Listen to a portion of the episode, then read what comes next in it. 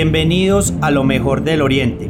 Soy Lizardo Murillo Arbeláez, un colombiano que quiere conectar al mundo con oportunidades de inversión, turismo y emprendimiento en el Oriente Antioqueño. Este podcast es la plataforma para atraer personas, ideas o mensajes inspiradores para ayudarte a descubrir oportunidades y las ventajas de vivir e invertir en el Oriente Antioqueño. Ahora, empecemos. En esta oportunidad charlamos con Diego Muñoz, presidente de la Junta Directiva de la Federación de la Industria Aeroespacial Colombiana y presidente ejecutivo de CAESCOL, Clúster Aeroespacial Colombiano. Con él hablamos acerca del proyecto de la ciudad aeroportuaria alrededor del José María Córdoba y hablamos acerca de las dinámicas y el futuro de nuestro aeropuerto. Espero que disfruten este contenido. Bienvenidos de nuevo al podcast Lo Mejor del Oriente. Soy Lizardo Murillo y en esta oportunidad me acompaña Diego Muñoz, quien es el presidente de la Junta Directiva de la Federación de la Industria Aeroespacial de Colombia. ¿Qué más, hombre Diego? ¿Cómo estás? Gracias, hombre Lizardo. Un cordial saludo para ti y para toda la audiencia que nos escucha a través de este espacio. Muchas gracias por la invitación. Bueno, agradecerte, no, eso precisamente iba a ser agradecerte, Diego, por, por aceptar nuestra invitación eh, yo sé que vas a traer un, un contenido muy, muy importante para la región del Oriente Antioqueño el día de hoy, como es todo lo que tiene que ver o relación, que tiene relación con la industria aeronáutica eh, en Colombia y para nuestra región que, como todos sabemos, tenemos un aeropuerto que básicamente es uno de nuestros activos más importantes, que genera tanto empleo, que genera tantas oportunidades a futuro y que, mejor con vos que hablar de estos temas, que sos un especialista en la materia, hombre, Diego. Contame, hombre, ¿qué, has estado haciendo, hombre, últimamente? Gracias, Lizardo. Ah, pero primero, primero, Diego, te voy a pedir un peor, para, que la, para que la gente te conozca. danos una presentación de quién es Diego, qué haces, eh, pues, eh, cómo resultaste involucrado en todo este tema de la industria aeronáutica, hombre, y discúlpame hay que te interrumpa tan abruptamente. Gracias, Lizardo. No, no te preocupes.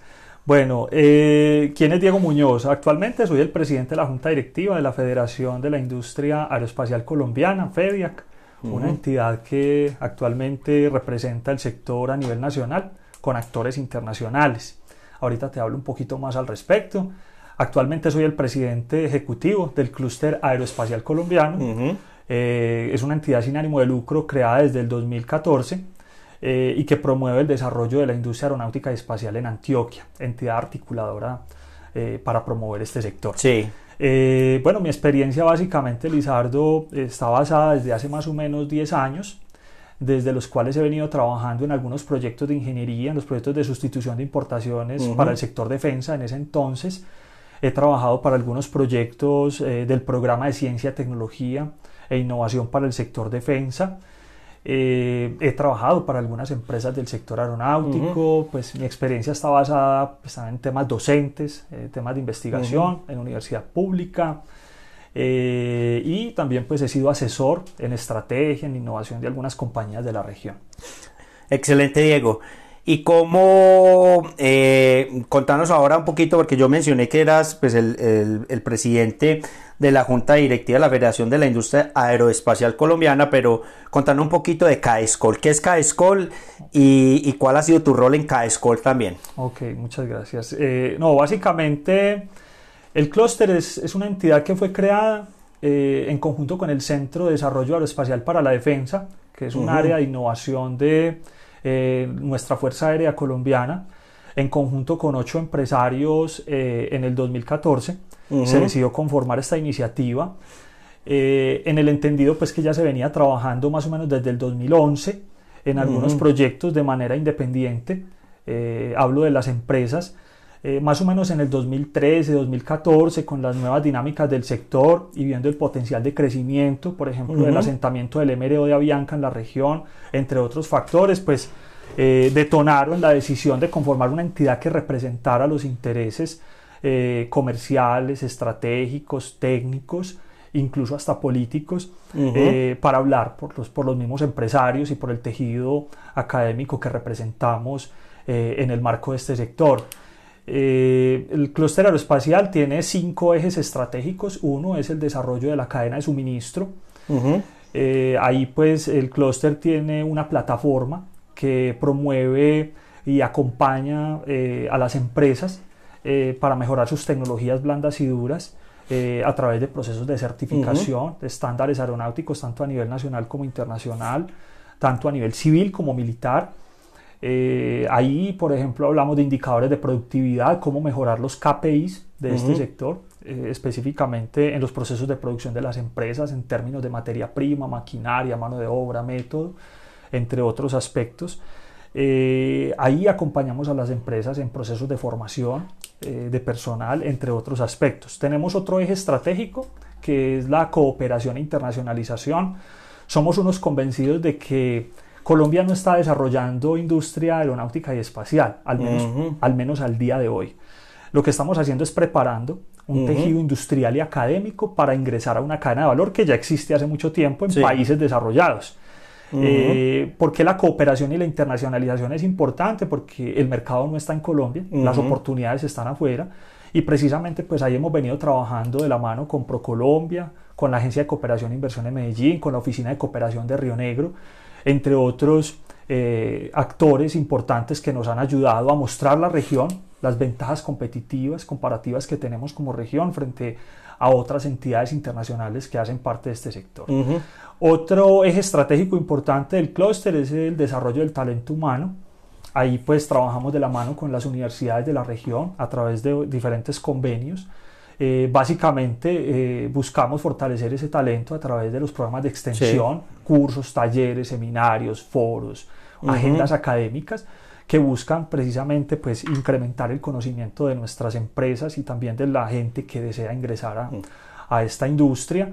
Eh, incluso pues hemos tenido la, fortuna de, revisar inclusive con algunas universidades eh, los programas académicos, algunas mallas curriculares para dar sugerencias de acuerdo a las tendencias y megatendencias, por ejemplo, de esta Eso es muy importante. Totalmente, porque es la mejor manera de articularnos con la academia. ¿Cuáles universidades, perdón que te interrumpa ahí, Diego, del Oriente Antioqueño, cuáles universidades o instituciones educativas son a las que ustedes les han hecho estas sugerencias. Okay, bueno, por ejemplo, Universidad de Antioquia, tengo entendido. Por supuesto, con la Universidad de Antioquia, a través del programa de Ingeniería Aeroespacial, Ingeniería Mecánica, eh, a través de la Facultad de Ingenierías, eh, con la Universidad Católica Oriente, con quien también hemos desarrollado algunos espacios académicos y agendas donde hemos compartido escenarios.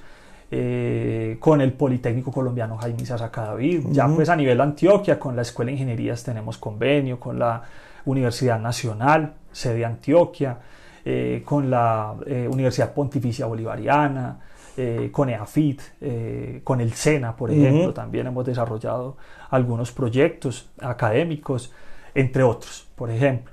Ajá. Eh, Lizardo, tenemos otro eje muy importante para nuestro sector y es la I más D más I, investigación, desarrollo e innovación. actualmente contarles que estamos en proceso de certificación de la unidad de innovación de nuestro clúster en conjunto con algunas universidades, centros de desarrollo y empresarios que decidieron generar una apuesta para crear un banco de proyectos y de esa manera cerrar las brechas que tiene nuestro sector en diferentes áreas, eh, talento humano, certificación, productividad, competitividad, portafolio de productos y servicios, etcétera, etcétera. Sí. Eh, y hay un, hay un eje muy importante también que es el desarrollo integral de nuestro sector a través de la integración con los diferentes actores que hacen parte de nuestro sistema regional de innovación. ¿Qué quiero decir con esto? Eh, Colombia tiene 100 años de industria, Lizard, eh, en donde hemos eh, podido observar unos hitos importantes durante esos 100 años de industria que tiene nuestro país, entre ellos, por ejemplo, te puedo mencionar el desarrollo de infraestructura aeroportuaria, ha sido uno de nuestros principales hitos desde 1919 que se creó la Fuerza Aérea Colombiana por parte del de, eh, expresidente Marco Fidel Suárez. Eh, vemos como, por ejemplo, esa tendencia al crecimiento en carga y pasajeros nos posicionan en América Latina como un país aeronáutico. Eh, vemos talleres de mantenimiento pero cuando empezamos a revisar algunos indicadores de ingeniería, diseño, manufactura, vemos que hay un rezago bastante importante, hay una brecha importante que cerrar en ese, en ese eje.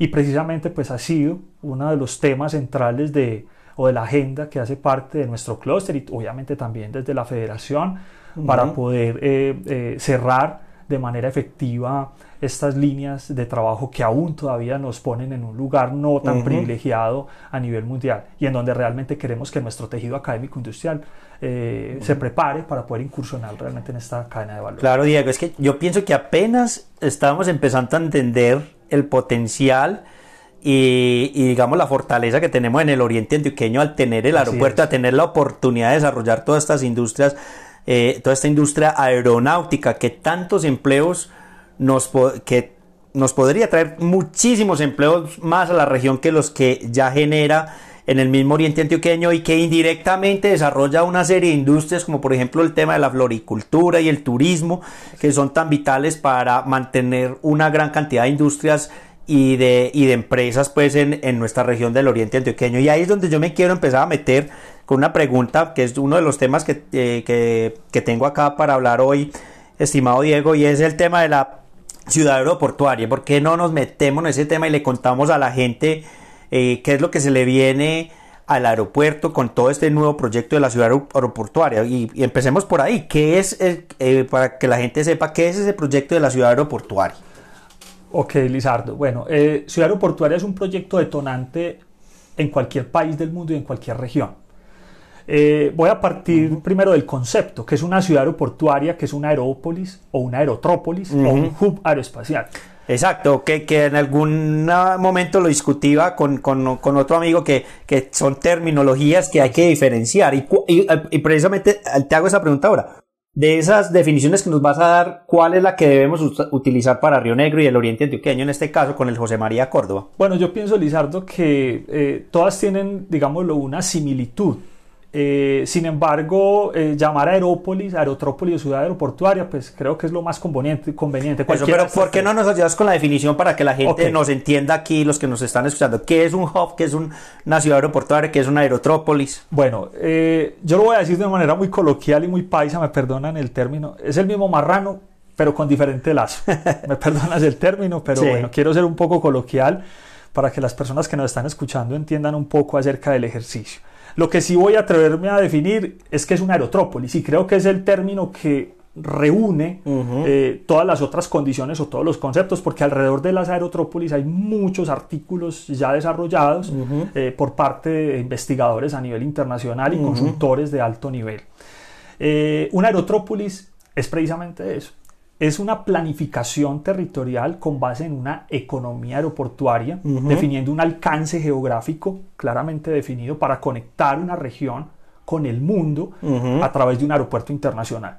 Es crear una autopista física y virtual para conectar la vocación económica, si me permites el término, para conectar esa vocación económica de esa región con el mundo a través de ese aeropuerto internacional. Vamos a partir de una frase eh, que decía o que dice John Casarda, que es un gran consultor a nivel internacional y que dice, eh, en el siglo XX las ciudades desarrollaban aeropuertos, en el siglo XXI los aeropuertos construyen ciudades.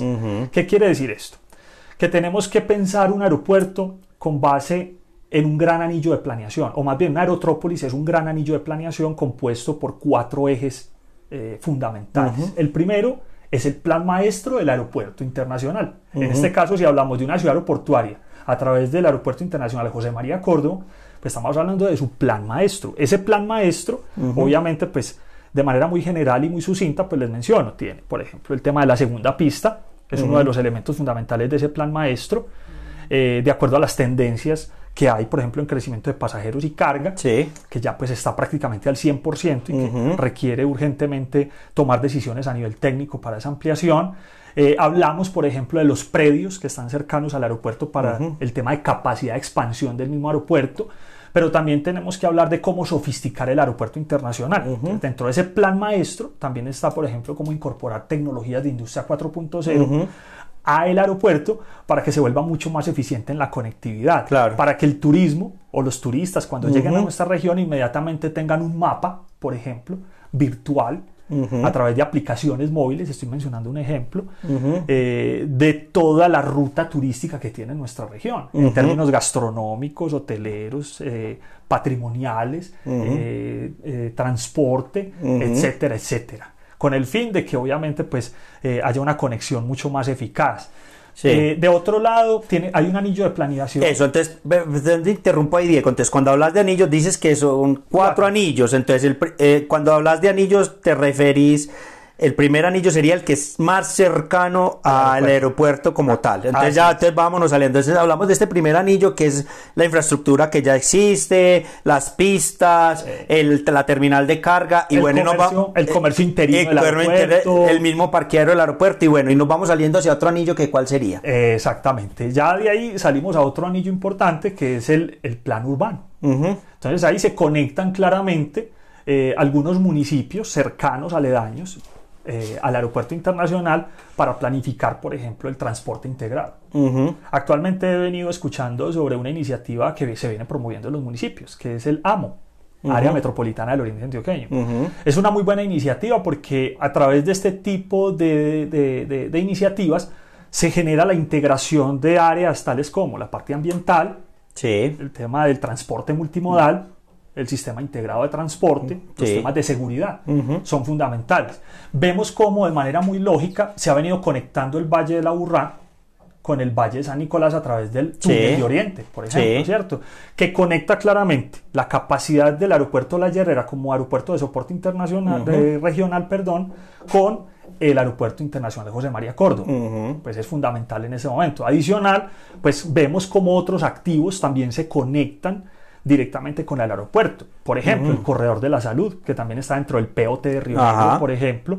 Vemos cómo hay una conexión clara, eh, por ejemplo, entre algunos activos importantes de Medellín, como por la parte hotelera. Sabemos que Río Negro tiene un déficit en tema hotelero. Totalmente. Y que hay que mejorar ese proceso también, entre otros aspectos. Entonces, ese plan urbano habla del tema de transporte multimodal, conexión vial, y vemos un ejemplo sencillo de qué tantos problemas tenemos en este momento frente a creación de una ciudad aeroportuaria.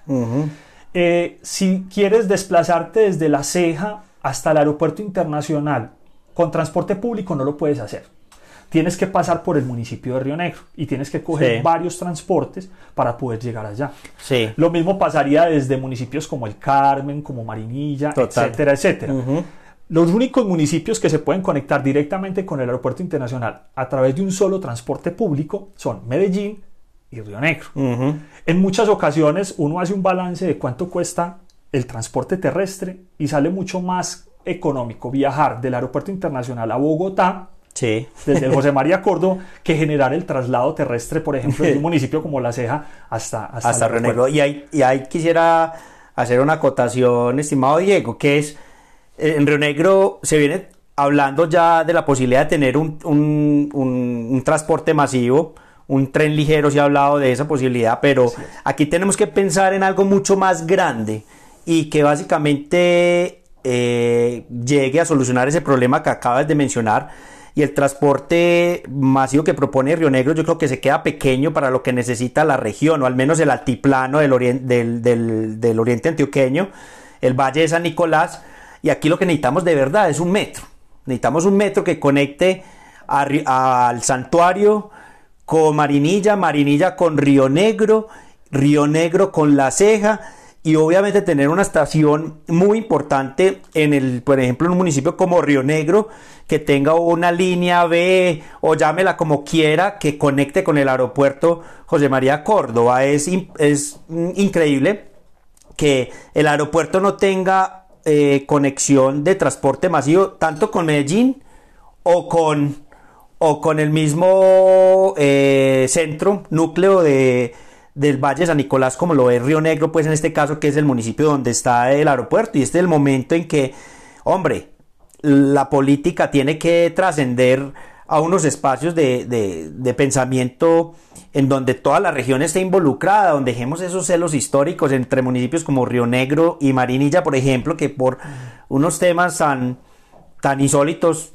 de la historia, pues eh, nos, nos, ponemos de acuerdo para desarrollar proyectos tan importantes como este, como es el del transporte masivo. Eso tendría un impacto tan importante en, otros, en otras industrias como las del turismo, como las de el mismo transporte en general, generaríamos una gran cantidad de, empleos muy importantes, pero que eh, crearía unas dinámicas muy importantes no solamente para Río Negro, porque es que la gente dice, no, es que el beneficiado Río Negro, no, para todo para toda la región del Oriente Antioqueño, pero en especial los municipios del Altiplano, para todos en total, porque daría otras dinámicas en cuanto al desarrollo urbanístico, al desarrollo de la propiedad raíz, etcétera, muchas otras cosas que definitivamente es algo que debemos priorizar. Mucha gente dice hoy en día, Río Negro necesita un transporte masivo, antes estamos atrasados, porque detrás de el transporte masivo pues va a venir eh, un desarrollo importante en muchos otros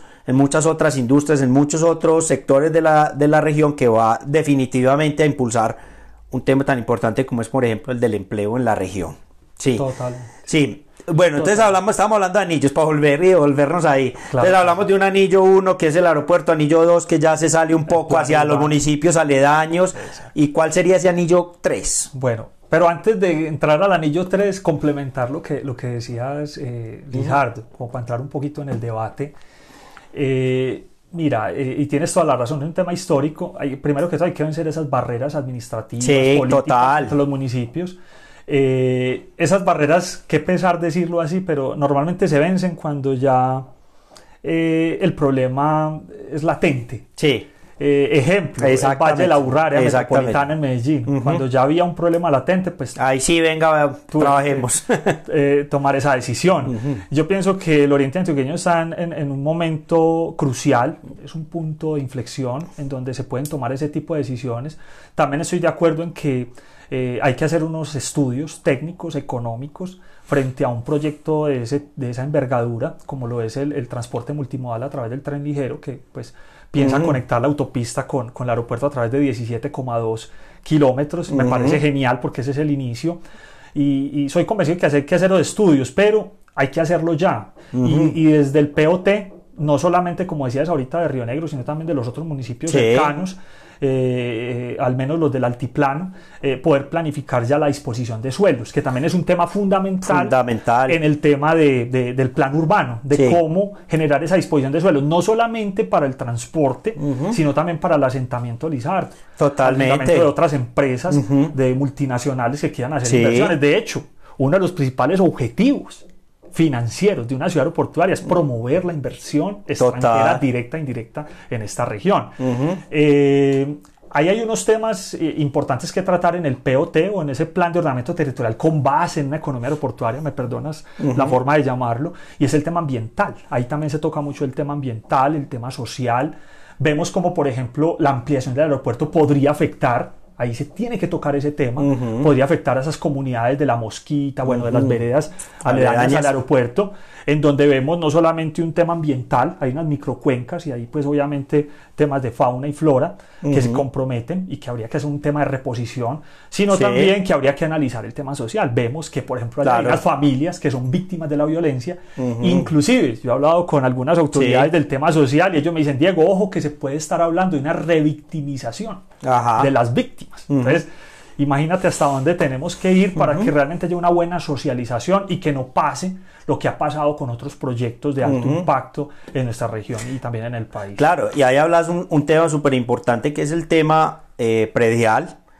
Y entre más rápido avancemos con estos tipos de proyectos, pues más rápido uno puede, digamos, afectar esos esos eh, territorios que se van a necesitar para la consolidación de una ciudad aeroportuaria como va a ser la de alrededor del José María Córdoba. Cada minuto que pasa, pues esa tierra va adquiriendo más valor, es decir, que la viabilidad de realizar estos proyectos va siendo menor. Entonces, eh, entre más rápido podamos tomar las decisiones administrativas para afectar esos predios y para tratar de eh, trabajar desde lo social y desde lo económico con las comunidades que se van a ver afectadas, eh, va a ser mucho mejor, porque cada minuto que dejemos pasar va a ser más difícil de hacer los proyectos y que no nos pase lo de Bogotá, eh, Diego, que el Dorado no tiene para dónde crecer. Ya ahí no hay nada más. Nosotros todavía podemos planear un poco más, porque digamos tenemos todavía terreno disponible, pero entre más pase el tiempo, más difícil se va a volver la consolidación de, de estos proyectos. Listo, no sé Diego, entonces hablemos de ese anillo número 3 para volver Bueno. a esa conversación. Listo, Que nos eh, fuimos apasionando aquí mucho, pero... Pero bueno, No, hay, mucho- mucha tela para cortar. se trata, sí. Hay mucha tela para cortar, Lizardo, pero bueno, ya en otra oportunidad lo, lo tocaremos dentro de esos, de esos otros anillos que hemos tocado. El, otro tema, el anillo, bueno, hay otro anillo que es el, el- el plan de negocios, Ajá. el business plan. Ajá. El business plan de una ciudad aeroportuaria, una aerotrópolis, eh, juega un papel preponderante porque precisamente ahí es donde se planifica y donde se ejecutan proyectos para dinamizar la economía de una región. En algún momento en la mesa técnica de ciudad aeroportuaria, de la cual Caescol hace parte también, eh, un proyecto que ha, ha venido siendo liderado por la gobernación de Antioquia, que a través del comité promotor de ciudad aeroportuaria del Oriente Antioqueño, con otras entidades territoriales, y de la cual pues, nosotros hacemos parte desde el comité técnico, eh, hemos venido identificando proyectos que dinamizarían la región, Sí. económicamente hablando. En algún momento desde Caesco le hacíamos un aporte a las entidades y hablábamos, bueno, eh, para crear una ciudad aeroportuaria hay un criterio fundamental y es crear identidad de esa región. Toda ciudad aeroportuaria, las que conozcas a nivel mundial, tienen su propia vocación, su propia identidad de ese producto estrella que hay en la región.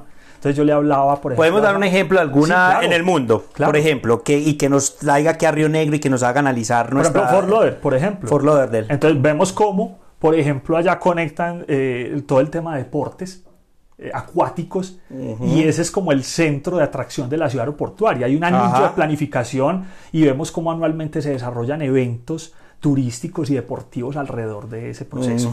Antioquia, Oriente Antioqueño. ¿Cuál hacer podría una- ser? La flor. La flor, por ejemplo, es el producto de mayor exportación. Eh, según entiendo, ya dentro del POT de Río Negro hay un proyecto que se ha venido gestando que es el Parque Temático de la Flor. Eh, yo en algún momento le decía al comité promotor, vengan, ustedes se imaginan, por ejemplo, que los aviones tengan dibujadas las flores en la cola de los aviones. Eso va generando una identidad de marca, de territorio Ujú. y le va dando ese, ese, propio, ese propio target a la ciudad aeroportuaria del Oriente Antioqueño. Es un ejemplo, Sí. sin pues mencionando otros Sí, productos que podría también ser, pero estoy de acuerdo contigo. Inclusive no hemos aprovechado desde el turismo, por ejemplo, el tema de la flor, como lo hacen eh, otras regiones con sus productos de insignia. Yo pongo, yo escribí por ahí un artículo que se llama Convirtamos el Oriente Antioqueño en Tequila Exacto. y traigo el ejemplo de cómo la- el pueblo de Tequila en México convirtió toda la vocación tequilera en un producto turístico. Entonces no se dedicaron solamente a producir el tequila, sino que te llevan a los cultivos del agave, te pasan por la fábrica del tequila, te, te dan tu degustación y ya una vez estás prendidito, inclusive te pasan al almacén para que compres los souvenirs. Entonces eso mismo tenemos que hacer con la flor. Eh, totalmente de acuerdo en eso. Así es, hay que crear una ruta. Es como la ruta del café. Cuando uno va, por ejemplo, al Quindío, a Caldas, uno- o por ejemplo va al Parque del Café, ve claramente esa ruta. Ajá. Lo va llevando. El, el- el café pasa solamente a ser un commodity, pero detrás de eso hay todo un proceso. Lo mismo podría ser con la flor. El plan de negocios incorpora eso, crear una identidad con base en una vocación económica de la región, primero. Segundo elemento importante, mirar cuáles son los otros productos ícono de la región y conectarlos con el mundo a través del aeropuerto internacional, a través de diferentes estrategias, a través de plataformas digitales, a través de eh, tecnologías de industria 4.0, en fin, hay muchas posibilidades para conectar esa vocación económica con el mundo a través de nuestro aeropuerto internacional. Eh, el tema hotelero, por Total. ejemplo, es un aspecto que sabemos, hay un déficit de hoteles en la región, importante, por ejemplo, empezar a proyectar esos espacios en donde podrían estar albergados esos nuevos hoteles y cómo atraer inversión extranjera directa o indirecta para que se así. para, en la, para la hotelería. Exacto. De hecho, mencionabas el ejemplo de Fort Lauderdale. Y uno cuando aterriza, por ejemplo, en ese aeropuerto, pues, o en cualquier aeropuerto de Estados Unidos, prácticamente, cual- una vez tocas la pista, te ves rodeado de hoteles. Una vez estás saliendo del entorno del aeropuerto, lo primero que te encontrás en ese primer anillo es hoteles y oportunidades eh, para el tema gastronómico, eh, pero sobre todo la, la hotelería, y que eso requiere una inversión importante de cadenas hoteleras eh, de reconocimiento mundial para poder hacer unas infraestructuras bien importantes y que suplan otras necesidades, no solamente la de camas, sino de, por ejemplo, espacios para congresos y convenciones que nos hacen falta en el oriente antioqueño. No hay un solo lugar en el oriente, a excepción de pronto de Kirama, que es limitado en su capacidad, pero no hay un solo lugar en el oriente que pueda albergar un gran congreso donde uno esté al lado del aeropuerto, esté durmiendo ahí y abajo en los primeros pisos tenga unas grandes, unos grandes salones de convenciones para hacer ferias y congresos y que, y que la gente no se nos salga de este territorio, sino que haga todo el derrame en la misma ciudad. Así es. Y es muy interesante el tema de los hoteles. Totalmente de acuerdo. De hecho, de hecho eh, ese es uno de los puntos. Pero mira que eh, hay un, hay un, digamos, un tema que quiero dar claridad y es que Ciudad Aeroportuaria no es solamente proyectos aeronáuticos. Mira que estamos hablando de hotelería, gastronomía, turismo, transporte, eh, exenciones tributarias, zonas francas, corredores de la salud, transporte multimodal, conexión vial. Mira todos estos aspectos que hemos tocado. Pero ya voy a entrar un poquito también cuando hablamos de plan de negocio, que es ese eje estratégico que estamos hablando dentro del anillo de planeación. Y es que otras áreas están incorporadas dentro de ese business plan. Pues ahí sí voy a entrar un poco en la materia mía. Exacto. por ejemplo, es fortalecer toda la malla de mantenimiento, reparación, revisión de componentes mayores, por ejemplo. Eh, hay otra área que es ingeniería, diseño, manufactura, aeronaves, pero también hay servicios, servicios a la navegación aérea, catering, eh, eh, tiquetería, bueno, carga, pasajeros, todo eso es el business plan. Todos los servicios que hay internos dentro del Aeropuerto Internacional José María Córdoba y también conexos a través de plataformas digitales hacen parte de ese business plan. Cómo se conectan, cómo generar programas para fortalecer todo ese modelo de negocio, que haya una dinámica industrial, haya una dinámica económica frente a la ciudad aeroportuaria, en este caso del Oriente Antioqueño. Sí. Otro eje importante eh, es el talento humano que está dentro de ese mismo plan de negocios, todavía estamos ahí en ese anillo. Ya salimos del anillo. Del anillo. ¿Cuál sería el cuarto anillo entonces? Que es la movilidad del talento humano. Talento humano, entonces vamos a entrar a eso. Entonces aquí juega un papel preponderante la sincronización de la oferta y la demanda de este sector, del sector académico, pero del talento humano. ¿Qué pasa en Colombia? Que a veces eh, el gremio no se reúne o los empresarios no nos reunimos con la academia y la academia pues eh, hace unos análisis de acuerdo a unas tendencias y megatendencias, pero a veces ni siquiera basados en una realidad. Eh, la culpa ha sido de todos los actores y nos incluimos ahí. A mí en estos días me preguntaban en una conferencia que cuál era entonces el punto en el cual eh, se podía mejorar eso. Entonces yo les decía, es muy simple, cuando las partes se comprometen. Si yo me siento con una universidad y le digo que la tendencia y la megatendencia del sector está basada en las siguientes líneas temáticas o que como representante de la industria necesitamos unas personas formadas en diferentes áreas, pues la universidad me debe hacer la, la siguiente pregunta, venga, ¿y cuántos necesitan? Exactamente. Como, eh, el número es súper importante. Exactamente. ¿En cuánto tiempo? ¿Cuánto proyectan ustedes? ¿En cuánto tiempo? ¿Y en qué áreas? Eh, por ejemplo, cuando el MRO de Avianca se asentó en el municipio de Río Negro, eh, se sentó con el SENA y tuvieron que hablar sobre, bueno, cuáles son las proyecciones cuánta gente me va a formar, cuánta gente voy a formar como cena, cuál es mi expectativa, pero le tuvieron que haber preguntado al MRO, venga, ¿y cuántos necesitan alrededor de 5 o 10 años? Exactamente. Lo mismo pasa con la industria. Las universidades se deben sentar con la industria, empezar a mirar en dónde están las principales debilidades de los programas académicos que ya existen versus los que no y empezar a trabajar en ese ejercicio. Mira, yo quiero resaltar un proyecto muy importante que iniciamos el año pasado en conjunto con la Aeronáutica Civil, desde la federación y los clústeres y es el marco nacional de cualificaciones para la aviación civil.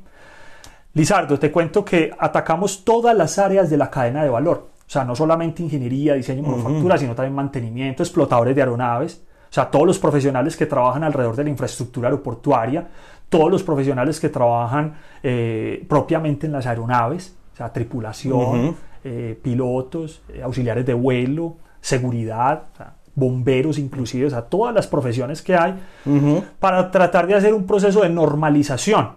Como te decía ahorita, el, propósito de un, de un, plan de la movilidad humana, a través de, por ejemplo, este marco nacional, que es un hito fundamental para nuestra industria, es como sincronizar, sincronizar, perdón, sincronizar la oferta y la demanda educativa en el país.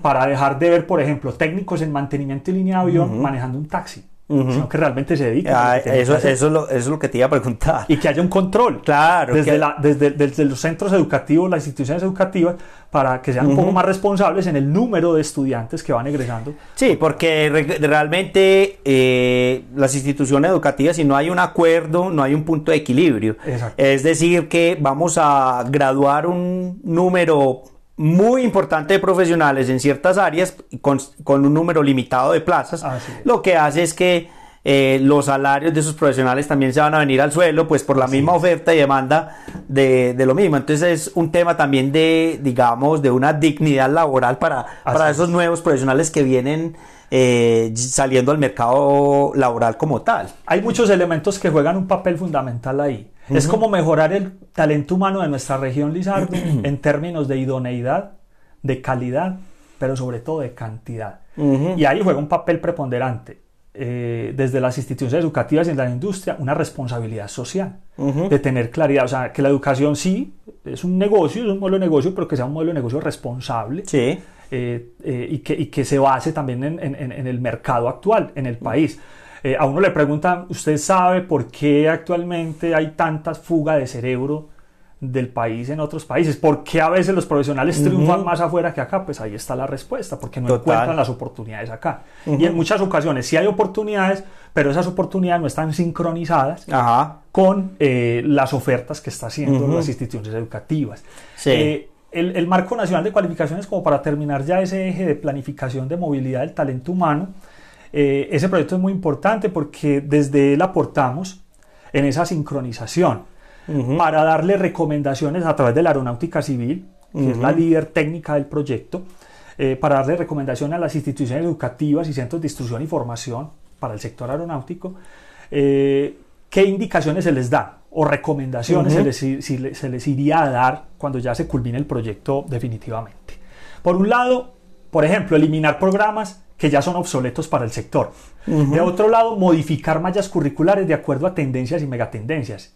Incluir nuevas temáticas dentro de los programas o de las mallas curriculares.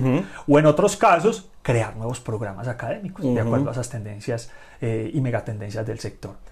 Eh, sí. Bueno, y creo que ese es fundamentalmente como el tema de movilidad humana. Ahí, como te digo, pues en la región hemos venido trabajando con las universidades. No es un trabajo sencillo. Sabes que en Colombia el, el, tema de trabajar en equipo no es fácil, pero bueno, se ha venido mejorando de menos a más. Claro, y también, eh, eh, pues hablamos un poco de, de, de, la oferta de profesionales, pues para todos estos sectores, pero también la oferta técnica. O sea, muchas veces dijimos, no, es que hay que sacar, se puso de moda ser profesional por allá en los 80 y los 90 y, cada año salen al mercado muchos profesionales, pero en la rama técnica también es muy importante seguir formando una gran cantidad de personas. Yo hablaba hace poco, dos podcasts atrás, hablaba con Wilson Rabe, que maneja pues una, una página de empleo muy importante aquí en el Oriente Antioqueño, como es Link Empleo, linkempleo.com. Y básicamente me decía, hombre, estamos reventados aquí con la necesidad de personas para trabajar en diferentes industrias, en la construcción, en, la en tema de, programación. Bueno, ese no me comentó de ese, que sería muy bueno hablarlo con él porque tengo un podcast, otro podcast pendientes para hablar de empleos profesionales con él.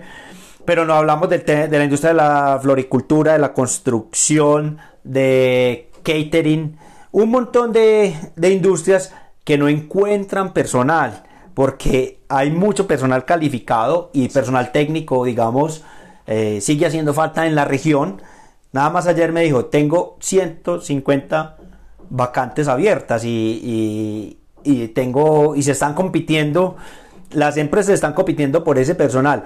Inclusive las mismas empresas han flexibilizado. Decían, no, no contratamos mayores de 40 y ya están contratando personas de 50 años o, o inclusive contratando mujeres para trabajos que tradicionalmente ha sido para los hombres y viceversa. Eh, entonces, es súper importante ese tema del talento humano porque tiene que haber coherencia en lo que está requiriendo el mercado con lo que las instituciones educativas están ofreciendo sus programas y la cantidad de profesionales que están saliendo pues al mercado. Es un tema de dignidad laboral y también salarial, porque lo hablábamos ahorita, pues el salario va a ser menor si hay mucha gente que hace lo mismo. Eso es un tema de oferta de oferta y demanda. Totalmente de acuerdo, Lizardo. De hecho, para complementarte, eh, Mira, para, para incrementar la competitividad de este sector eh, en la región y en cualquier país del mundo, debemos combinar muy bien tres factores.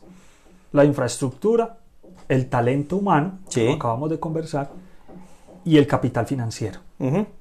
Yo le agregaría un cuarto factor y es la institucionalidad. Sí, La industria aeronáutica eh, ha venido de menos a más también. sí. Desde hace muchos años hemos venido trabajando para que en conjunto con entidades del Estado este sector tenga un reconocimiento, tenga una identidad. Ya lo hemos logrado. El sector aeroespacial aeronáutico ya hace parte de la agenda económica del Ministerio de Comercio, Industria y Turismo a través del Gobierno Nacional. Tenemos una identidad. Mira, qué curioso, Lizardo. Recuerdo por allá en el 2015, 2016, cuando eh, presentábamos proyectos al gobierno y nos tocaba hacerlo bajo la línea, por ejemplo, metalmecánica, Ujú. o la línea energía, Ujú. porque no existía el sector aeroespacial o Ujú. sector aeronáutico. Ya se creó, por ejemplo, el sector industria del movimiento y en la industria del movimiento está el marítimo, terrestre y aeronáutico. Entonces ya tenemos una identidad y eso favorece profundamente no solamente desde lo interno en Colombia, sino también a nivel internacional, porque claramente se ve la apuesta del gobierno, tanto nacional como departamental como local, sino que pues, los actores internacionales van a ver que hay una seriedad y ya hay unos procesos de integración claros eh, en el ámbito internacional. El talento humano siempre jugará un papel preponderante eh, y mencionabas algo desde lo técnico, sí, son fundamentales. A mí me preguntaban en estos días, Diego, para yo ingresar al sector debo estudiar algo referente al sector aeronáutico, no necesariamente. Si uno revisa el MRO de Avianca, probablemente o le preguntas a alguien del MRO de Avianca cuántos profesionales en ingeniería aeronáutica hay, te puedo asegurar que no, no hay más del 10%. Creo que son muchos. Ujú. De resto son técnicos en mantenimiento en línea de avión, por ejemplo, o inclusive programas transversales a este sector, ingeniería mecánica, sistemas, informática, administración, ingeniería industrial. Entonces no podemos sesgar el sector a que no, si quiero ingresar a él debo estudiar algo explícitamente de ese sector. No necesariamente, en muchos casos hemos visto cómo profesionales de otras ramas han venido especializándose en ese ejercicio.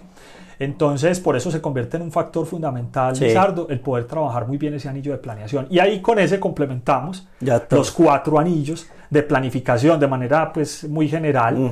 Después en otro podcast pues hablamos ya de, de- de- de- de- de detalles acerca de los proyectos, por ejemplo, que eh, se han venido planteando alrededor de eh, un macroproyecto como ciudad aeroportuaria. Resaltar Ujú. que eso también da una importancia importante. Ojalá eh, se le dé la continuidad desde la administración pública y es que Ciudad Aeroportuaria hace parte de uno de los creo cuatro o cinco macroproyectos del Plan de Desarrollo Económico de Antioquia. Ujú. Eso obviamente pues a nuestra industria, al sector privado, nos da pues una, una garantía eh, y una confianza de que podemos seguir trabajando sobre este sector.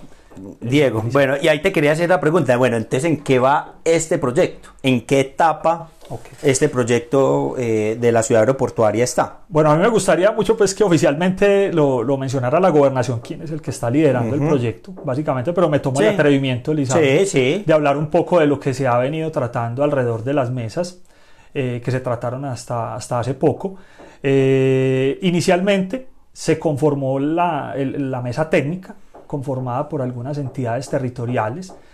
Eh, posteriormente a eso, pues se definió el concepto de ciudad aeroportuaria, se definió el alcance, Ujú. cuál iba a ser el alcance geográfico, Ujú. eh, cuáles iban a ser las temáticas más importantes a trabajar dentro de la ciudad aeroportuaria. De hecho, se generó ah, o se dio apoyo también de algún consultor internacional para que nos diera luz de hacia dónde podríamos dirigir eh, ese, gran, ese gran triángulo de innovación alrededor del aeropuerto internacional. Eh, posteriormente a ello, eh, después de algunas mesas de trabajo, eh, se plantearon algunos proyectos. Inicialmente se identificaron activos, te menciono activos importantes dentro de una ciudad aeroportuaria, específicamente para la del Oriente Antioqueño. Una de ellas, el centro de la cuarta revolución industrial. Somos uno de los países privilegiados, específicamente nuestra región tiene uno de los cuatro centros a nivel mundial. Eh, el, centro, el, el centro de la cuarta revolución industrial. Tenemos, por ejemplo, a Ruta N, tenemos el túnel de Oriente, es un activo importante, el corredor Sí. de la salud, el mismo aeropuerto internacional Juana María Córdoba, el aeropuerto La Herrera como aeropuerto de soporte regional, Sí. eh, el Comando Aéreo de Combate número 5, Ujú. juega un papel fundamental porque está prácticamente ahí al, Al año al aeropuerto y eso genera seguridad y confianza también para la inversión extranjera directa o indirecta. Otro activo importante, nuestras universidades, tanto públicas como privadas que están cercanas al aeropuerto, eh, empresas, en la zona franca, por ejemplo, también. Eh, la lógica de la planificación vial que se ha venido eh, gestando desde el POT de Río Negro, por ejemplo, con respecto al aeropuerto internacional, el tren ligero, a pesar de que apenas está en procesos de planificación y de prediseño y todo el proceso, también pues habla muy bien de esa proyección que tiene el territorio frente al aeropuerto. Eso como activos tangibles. Ahora, hay muchos activos intangibles. pero hablemos también de cuáles son esos proyectos que podrían, eh, eh, digámoslo, trabajarse y seguirse fortaleciendo. Eh, escuché, por ejemplo, un proyecto muy interesante que es Agrosavia, no sé si lo has escuchado. No, no lo he escuchado. Un proyecto que es como un laboratorio de innovación para la agroindustria. Creo que es una manera muy bonita de conectar al agro de la región con el mundo a través del aeropuerto internacional. Total. Eh, el centro de convenciones que me mencionabas ahorita, por ahí también escuché que dentro del POT hay un centro de convenciones cerca a Llano Grande. En la finca La Morelia, ahí al frente del mall Llano Grande para, para ubicar a la gente. Y creo que hay diseños o prediseños ya. Eso está a detalle ya los diseños, sí, eso lo conozco antes, por eso. Bueno, súper, entonces eh, ese es un proyecto que hay que potencializar fortalecer el clúster aeroespacial en Antioquia, desde las áreas de la cadena de valor, tales como mantenimiento, reparación, revisión de componentes mayores y menores, ingeniería, diseño, manufactura, eh, carga, pasajeros. Eh, etcétera, etcétera. La infraestructura aeroportuaria del aeropuerto es uno de los activos más importantes, entonces hay que fortalecerlo. Eh, sí, y ahí te quería preguntar, porque vemos, para entrar ya pues como en este último bloque Diego, de, este episodio, te quería a preguntar por unos proyectos específicos que se, se, tejen alrededor del aeropuerto. Uno, la segunda pista. Pues yo tengo entendido que eso está proyectado supuestamente para el 2036, pero con estas dinámicas que vemos alrededor del aeropuerto, yo creo que eso, eso no va a ser posible hacerlo a esa fecha. Vamos a tener que ponernos eh, las pilas, a poner el pie en el acelerador para eh, lograr la construcción de esa segunda pista, por lo algo que mencionabas ahorita, ya la terminal de carga, digamos que está que copando su capacidad, vemos la llegada de otra, por lo menos conozco otra aerolínea, Ultra Air, por ahí me dijeron que venía otra también a sentarse al aeropuerto José María Córdoba. Zarpa. Zarpa se llama, exactamente, esa fue la que me dijeron, pues, para que me nos cuentes acá. Eh, la, la misma aerolínea eh, Viva Air, que ha ampliado pues su número de rutas, que compró 50 aviones hace un par de años y que ya los está recibiendo y obviamente lo está poniendo en funcionamiento y eso trae una dinámica muy diferente al aeropuerto de Río Negro por ser su, su hub de, de, su su, su punto central eh, de funcionamiento. Entonces, contanos acerca, empecemos con ese tema de la segunda pista. ¿Cuándo crees que debemos hacer eso o cómo está proyectado ese, ese tema? Bueno, mira, hay mucha especulación alrededor de, de, ese proceso, o cuando digo especulación es que hay unas dinámicas aún muy fluctuantes frente a, a, la ampliación del aeropuerto internacional. Eh, hay diferentes variables que impactan o que detonarían el desarrollo de esa segunda pista. El primero, pues, es una dinámica que se está dando con el Olaya Herrera. Entonces, se ha venido hablando del traslado del Olaya Herrera y que la operación trasladarla al aeropuerto internacional desde lo técnico no sería viable. Exacto. Técnicamente no, sería viable porque hemos visto muchas discusiones políticas alrededor del tema. Pero en la realidad se puede o no se puede hacer eso. Bueno, actualmente no se puede. No se puede porque no es solo el tema del traslado, sino que el tipo de aeronave que se maneja en el aeropuerto de La Herrera, para los que no se escuchan y de manera muy coloquial, esas aeronaves no tienen, no tienen la misma capacidad, la misma velocidad, eh, trabajan de una manera muy ralentizada o más ralentizada que las aeronaves tipo C, que normalmente se manejan en, en, el aeropuerto José María Córdoba. Entonces, ¿qué pasaría? Si combinamos las operaciones de las aeronaves de aviación regular, vuelos charter, de, aviaciones, de aviones más pequeños, de Lola Herrera y los trasladamos al José María Córdoba, la operación se ralentizaría, porque esos aviones requerirían mucho más tiempo para poder eh, desplegar su autonomía, pues, su desplazamiento, en fin, entonces obviamente eso dilataría mucho más los procesos de los aviones tipo C. En este caso, por ejemplo, un Airbus 320, un 737, en fin, que son los aviones tipo C, que requieren obviamente eh, de unas capacidades totalmente diferentes. Entonces, combinar esas dos operaciones sería eh, muy complejo en este momento. Habría que crear inclusive otra plataforma, pensaría, pensaría uno. diferente a la que en este momento se está manejando. Por eso sería en este momento inviable eh, un traslado. Más allá de lo político, creo que hay unos temas fundamentales que trabajar ahí. Eh, es el tema ambiental, el tema técnico, el tema económico. Por ejemplo, desplazar. Los locales que... Exacto. Sabes que muchos de los productos agrícolas, pecuarios, de, que llegan a Medellín es a través del aeropuerto de La Herrera. Entonces, hacer ese traslado generaría una, una crisis económica bastante compleja para, para muchos, eh, para, para, el sector primario. O sea, que si se desarrolla una segunda pista es pues con el propósito de aumentar la capacidad actual de lo que hace el aeropuerto José María Córdoba, más que pensar en un traslado del, del Olaya Herrera hacia Río Negro. Exactamente, habría que esperar. Yo, yo diría que a la vuelta de dos años esa decisión eh, debe hacerse latente ya. Pienso que el principal obstáculo en ese momento es un tema de recursos más que disposición de sueldos. Pero el alcalde de Medellín dice que tiene la plata para comprar la tierra. Eso, eso es lo que dio a entender hace, hace unos meses en los medios de comunicación.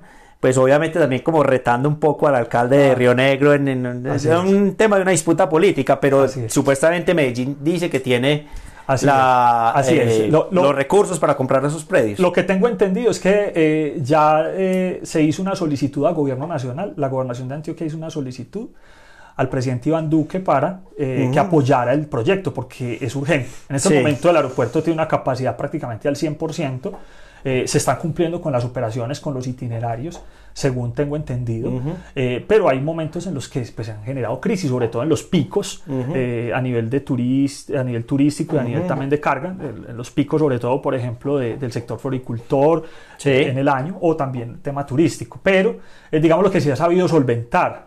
Eh, pensaría que alrededor de un año y medio, dos años, ya estamos viendo eh, el proyecto de la segunda pista. Es mi percepción desde lo personal. Eh, Exacto. y pienso que hay que solventar algunos temas políticos, gubernamentales, como decíamos al principio. Vencer esas barreras administrativas y políticas entre las ciudades. Medellín siempre ha sido hermana de Río Negro. No, somos los mismos. Somos los mismos. Entonces, pienso que se deben vencer esos egos, esas esos, esos procesos de liderazgo también, de mirar más bien el beneficio de la región y pensar en que el aeropuerto internacional no es solo un beneficio para un municipio o para el otro, sino para un país. Hay que pensar que el aeropuerto internacional José María Córdoba es el segundo más importante del país en este momento, entonces es pensar como región. De Totalmente. Hecho, de hecho, en algún momento... Eh, nosotros eh, buscamos a diferentes entidades territoriales en Antioquia, porque les decíamos, miren, la industria aeronáutica y espacial no se desarrolla solamente en Río Negro, requiere el apoyo de los demás municipios de Antioquia que tengan una buena base empresarial y de esa manera mirar cómo podemos complementar esfuerzos. Es una industria demasiado sofisticada que requiere inversiones, pero requiere de mucha institución. Total, totalmente de acuerdo. Lo vemos con la industria de las flores, pues, pues ya cada vez las, los cultivos de flores se van eh, digamos, expandiendo más en toda la región de los, en los 23 municipios. Bueno, no todos tienen el, clima propicio para las flores, pero lo vemos ya que cada vez van más hacia las cejas, hacia Abejorrales, hacia Asunción y mismo la industria del aguacate, aunque no sé si el aguacate está saliendo vía aérea, pues en este momento yo creo que sí sale alguna cantidad, pero, pero vemos que el impacto del aeropuerto José María Córdoba, pues eh, va llevando una onda de beneficios, una onda de desarrollo a, a unas regiones que están cada vez más lejanas de lo que es el epicentro del aeropuerto. Y bueno, eh, se nos está acabando el tiempo, hombre Diego, pero quiero, mm, no quería terminar el podcast sin eh, preguntarte algo que, que, me gusta a mí mucho, que atrae mucho turismo, que pues que yo creo que los mismos habitantes y, el país en general espera que pase cada dos años que es la feria aeronáutica.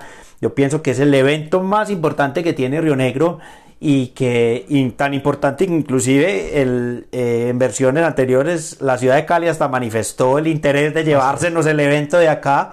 En esa oportunidad pues el alcalde de Río Negro pues tuvo la, la, valentía pues de defender el evento y, y de y de, mantenerlo en nuestra región porque yo pienso que es un, un activo que no nos podemos dejar llevar de acá. ¿Cuál es tu opinión? ¿Cómo ves la dinámica de la feria aeronáutica en temas del turismo y desarrollo y todo lo que nos traen acá a la región cada vez que viene?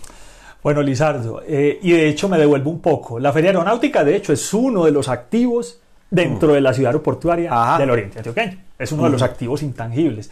Y, y, profundizando un poco más en el tema, pues sabemos que este año se va a hacer de manera virtual. Sí.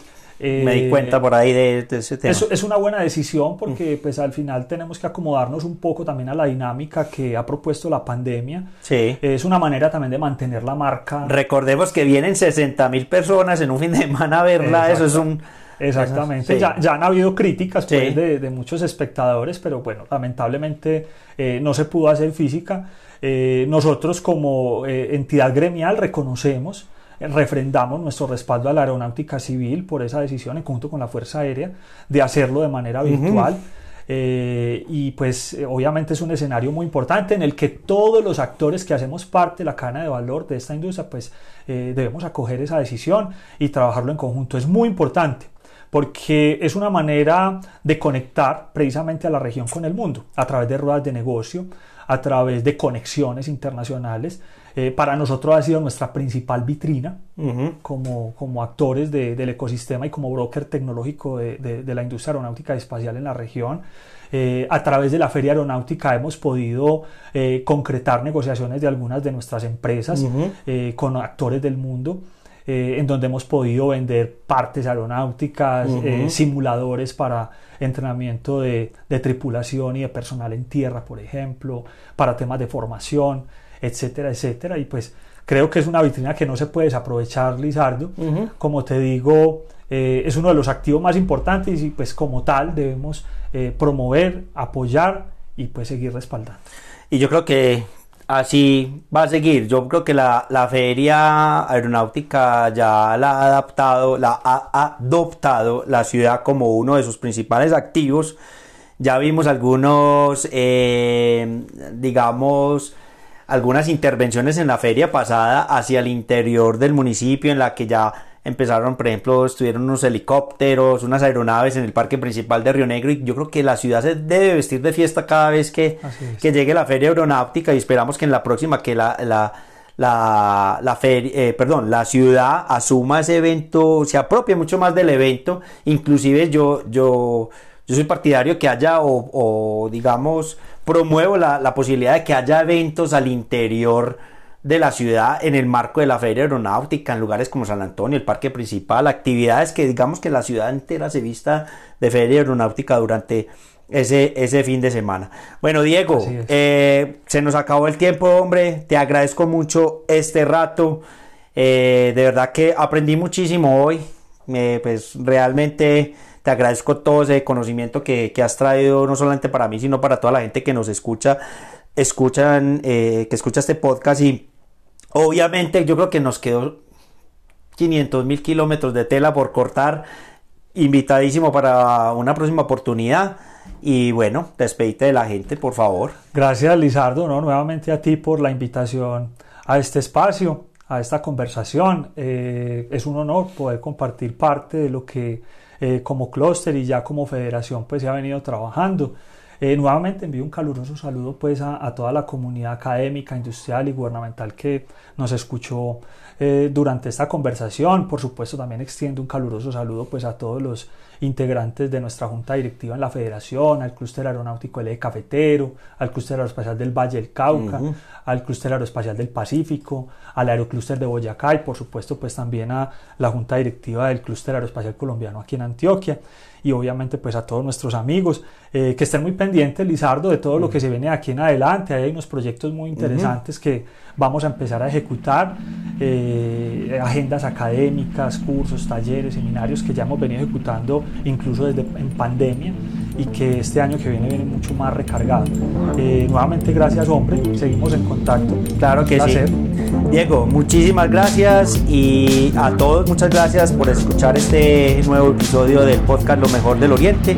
Hasta la próxima. Nos vemos pronto. Gracias por escuchar el podcast Lo mejor del Oriente.